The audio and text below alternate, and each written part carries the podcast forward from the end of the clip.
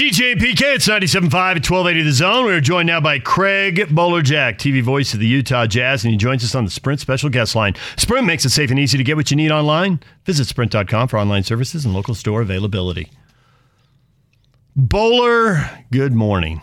Hello, DJ. How are you? I am good.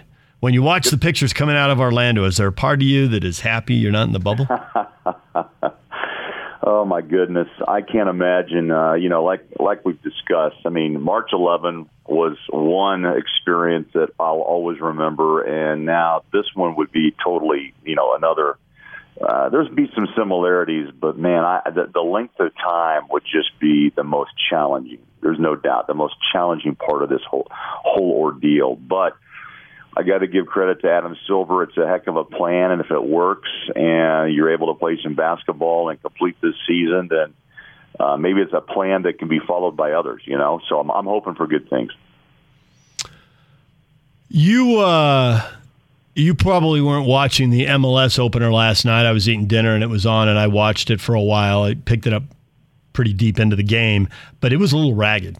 Now, the teams we're playing aren't especially good. One's an expansion team playing their third game ever, and the other team rarely goes to the playoffs. So, you know, it's if you were watching two teams from the bottom third of the NBA, you know, it's it's going to look different, right?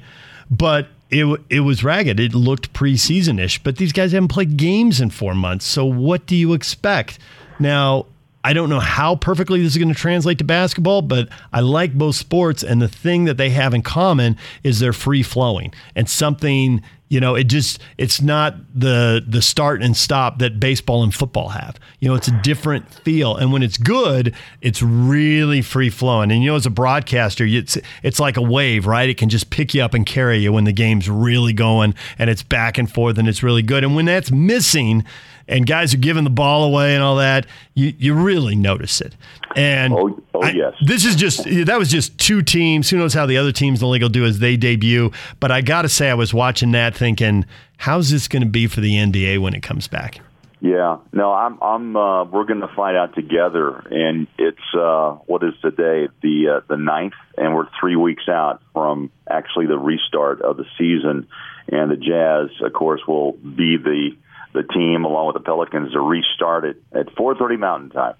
um, but you know, DJ, you know, we we were both on that Zoom call yesterday with yeah. Dennis Lindsey and Justin Zanik, and I thought it was intriguing um, from both perspectives. You know, he's uh, Justin's in, in Orlando, he's in the bubble, and Dennis is back in Salt Lake City. But someone asked him the question exactly that: What do you expect? And you know, and Justin also discussed it. But you know, what I got out of that conversation was from Dennis first was he didn't really talk basketball at, at the beginning of the of the answer. It was about safety. It was about mental, physical health of his players. It was about making sure that the social injustice uh, continues to be heard. Uh, those, those uh, statements from players, and then he got to basketball, and he said, and I, I thought it was interesting because you know, without Bogdanovich and Mike Conley may miss some games. Uh, you know, his wife's expecting at uh, sometime in mid to late August, and so I, he just said, I'll, "I'll be happy if they compete."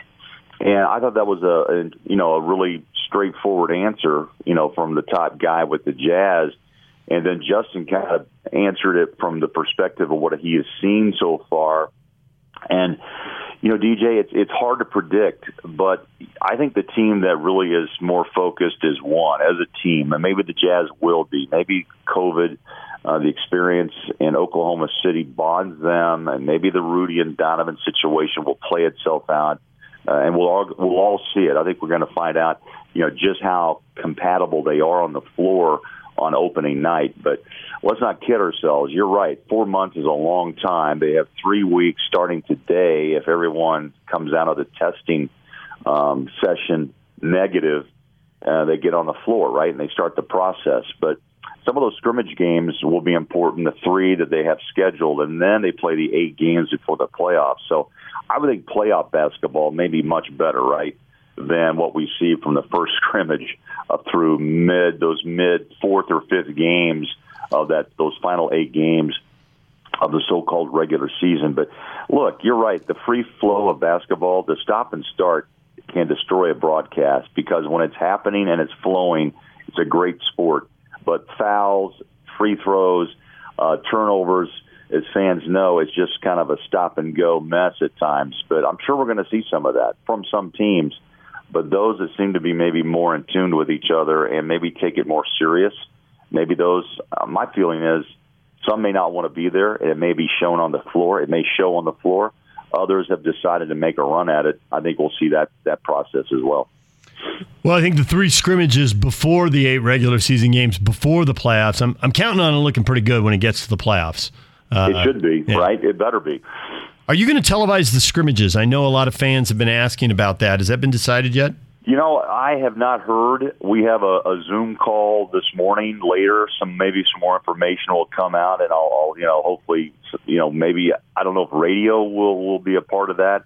The problem is if there's going to be a video feed uh, to actually have something to look at to right. call, and that's that's something we haven't uh, haven't heard. Um, it'd be fun to do. Obviously, Jazz fans want to see Jazz basketball, and the NBA does. Um, but we'll find out more uh, when we discuss some some options of what's going on. We're three weeks out, so things have got to start to be really kind of be be a little bit more focused on exactly what what we'll do. But we'll call the games off the jumbotron. It's going to be interesting from the arena. Um, I'm talking an empty arena uh, with uh, Thurl, uh, you know, six feet down the the way from me, and uh, I think Matt's going to try to, uh, you know, invest you know his time as best he can from Atlanta. So we'll see. It's it's going to be a challenge uh, from from what hap- what happens in Orlando all the way back to Vivint Smart Home Arena. Well, I'll be judging you harshly because I've already done it, Bowler. So don't screw up, okay? You know, we Matt and I did it a couple of years ago. Uh, Hawaii, games, right? Hawaii preseason because yeah. they had trouble getting a signal or a bounce point out of out of there. So I don't know. It was it just doesn't have the same feel. But as you know, our job is to try to bring energy, and that's what my my task will be to to try to get the feel. But you know, without that crowd and and no noise coming through your headset, it's it's unless the league will not delay it, and you can actually hear you know the comments but then again the fear is you're going to hear things you don't want to hear you absolutely um, are so it's kind of a no-win a no-win situation there bowler there's a 100% chance of f-bombs in the forecast if they don't oh, delay and one you know you you know what i'm talking about when the guys uh, yeah and you know coaches uh, you know had the late Jerry Sloan been there, we would have been entertained, I'm sure, throughout the entire four quarters. But uh, I don't know. It's it's it's uh, again, it's going to be a work in progress, and I think everyone who listens, I think, will understand it's an, a huge undertaking. Uh, just in the sense of getting this thing out of there for all the teams to have their own individual regional broadcast, and then also share it with the national networks as well. So it's a, it's a big, big undertaking. So, one thing that has helped us uh, with the soccer broadcast doing it remotely is that we have uh, a pair of eyes, sometimes two pairs of eyes there. Um, uh, there's a sideline reporter, and I, I, don't think you'll have that. Kristen's not going, is she? No, no. Right. No. Okay. So, so take that away, and I figured it would. But we've also had a PR person um, on injury updates and on substitutions and a little. And typically, they will text Dunny um, while the game is going on. And so he'll have the heads up, and it kind of helps inform you of where things are going and the flow, and it doesn't catch you off guard when it happens. Will you have a pair of eyes there for when there's most of the time you don't need it, but inevitably something happens and you do you know, and it could be a controversial call. Hey, they're looking at this on the monitor. I know uh, when you sat down low, and occasionally you still do on the road, you know, sometimes you take the headsets off and you can hear what the ref's talking about. It's like, oh, okay, now I see where we're going here. Uh, do you have someone to provide that? I don't believe that we'll have someone during the game unless they can call in to Travis in the truck. I don't think I'll that be works. able to hear yeah. anybody from that regard through my headset just to give me a heads up on on what's going on. So I may have just have to get that information via text myself or through uh, the truck who may be in contact there. I think the network will have a representative, of course, um, for for those teams. But again, I think we'll have more clarity today. I'll ask some of those questions because that's the one thing that I, I'm concerned about is is and you've you've dealt with it is you know, really tell me what's going on. Is there an injury? What the Yeah. update is? Kristen takes care of those things as well. Walk off interviews won't happen, as far as I know. We may have a Zoom interview, uh, and those are all things they're trying to work out to still give fans a feeling of, of the game and also what the players' uh, feelings and experiences are down there.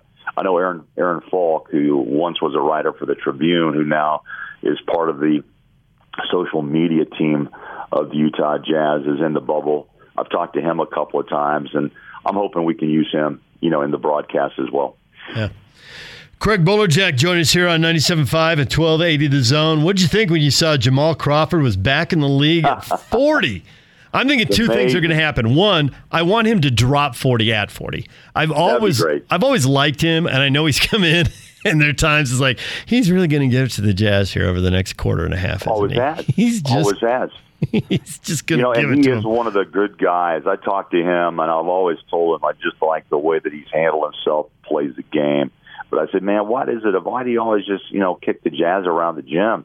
He just kind of laughed, but he said, you know, it's just some nights he's on. I said, well, you're usually on against Utah, but a good guy and a 40, you know, uh, I'm sure he's he just wants to hoop. I'm surprised, you know, I know Vince Carter called it a day at 42. Uh, but I think Crawford hopefully, you know, maybe feels like he's got a year or two left, and this will give him a chance to get back on that roster, which he has, and then extend that out maybe into December. We'll see. Well- but really good. I like him. He's a good guy and a very what a big time talent, man. The guy, guy's a sharpshooter. I just saw him do a national TV interview, and I thought this guy could easily do media. And he may not want to. He may have had enough, you know, and it's not for everybody. But I'm telling you, if he wants to, he can. It was so good. It was so entertaining. He had really good insights. He was joking around with the guy who interviewed him. You know, it was on remote. He was at his home and all that. It was just like, Wow, I, don't, I think you're better. I think you're better shooting the ball than you are doing this stuff. But you're pretty good at doing this stuff. I think it's going to come down to now what's going to happen first. Is he going to drop 40 on somebody, or is somebody going to roll, run pick and rolls at him on 40 consecutive plays? Uh, that would be a concern. I don't think defense is what they're looking for. It's mostly dropping 40 if he can do it. Yeah. And speaking of another guy with a, that has opportunity with a microphone would probably be Carter, right? Yep. Uh, Vince Vinsanity could um, uh, could maybe uh, make its way over to a network uh, broadcast. I'm sure that's the next step for him too. Yeah. Uh, what did you make of the whole uh, ESPN and they get better access than local people do, and they got anonymous quotes? And Dennis thought the story was really good. Uh, did you come away with any more insight into where the Gobert Mitchell relationship is going? And I got to say that that interests me way more than where it's been. Uh, Yeah. Who was pissed and why they were pissed? My gosh, we've you know like a cow chewing its cud. We have worked that over. So I'm really curious about what it looks like going forward and and and how they play going forward. And I wonder if you got any more insight into that now. Well, you know, I, I thought it's interesting where those comments come from, right? Because it's deep and it's uh, very, you know, uh, deep comments from players and uh, higher up officials in the Jazz organization. But you know, sometimes, as we know, those statements come from agents, and those statements uh, are used or planted to benefit one or both players. And it was a very, you know, Tim McMahon wrote a, a, lengthy uh, column about the two. Um, I don't know, you know, DJ. I think uh, again, both have said the right things. Uh, I think Dennis said yesterday that Rudy, he was happy that he owned it. Was the quote uh, that he talked to the reporters about. And I, you know, Rudy has been pretty open. I think, and again, admittedly, has matured and grown. Donovan upset, obviously, and it's about the ball. It's about touches. And I don't know how you do that because Donovan will continue to touch the ball, as will Mike Conley, as will Joe Ingles, in the way that Quinn runs his offense. And Rudy, of course, wants to be an offensive, you know, threat more than just at the rim. But I kind of make the, made this comment the other day on the Big Show that you know Rudy still has to prove, I think, to Donovan uh, that he's a consistent guy. Does he have a jumper? No. Does he have a sweeping hook shot? No. And so that pass has to be entered perfectly, or it's a turnover. And I think that's what upsets Donovan is you know the the ability at times to finish. Now Rudy on the offensive rebound and the putback is golden money, and that's that's that's that's a huge high percentage shot, as we all know.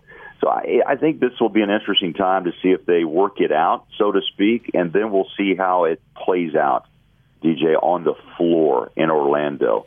I think I think most fans with a trained eye will be able to see if indeed they fixed it and they are quote on the page, on the same page, because both have stated right they want to win and they want to they want to win a title. So to do so, they are going to have to be able to work together to make that make that happen, and they have to do that on the floor, not so much in the locker room, but they're going to have to really uh, be on that same page on the floor. And Donovan's going to have to trust Rudy more. That's just really the bottom line.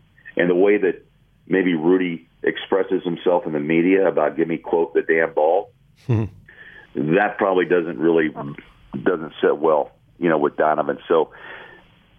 I'm rambling, but you and I have been around a long time. We've seen you know superstars coexist and not coexist. Shaq and Kobe had their issues. Jordan has his. But the beauty of the Jazz, I think Stockton and Malone were always you couldn't say one without the other. They knew that, but also it was an era of non-social media. So we really we really never knew everything that was going on. So now we understand more and more because of just twi- you know little twits tweets here and there and that's when you, we started kind of understand what's really not right or wrong with with this combination. But uh, the Jazz seemed to be, from what I got yesterday, DJ, in that conversation, uh, that they were uh, hopeful and committed to both players.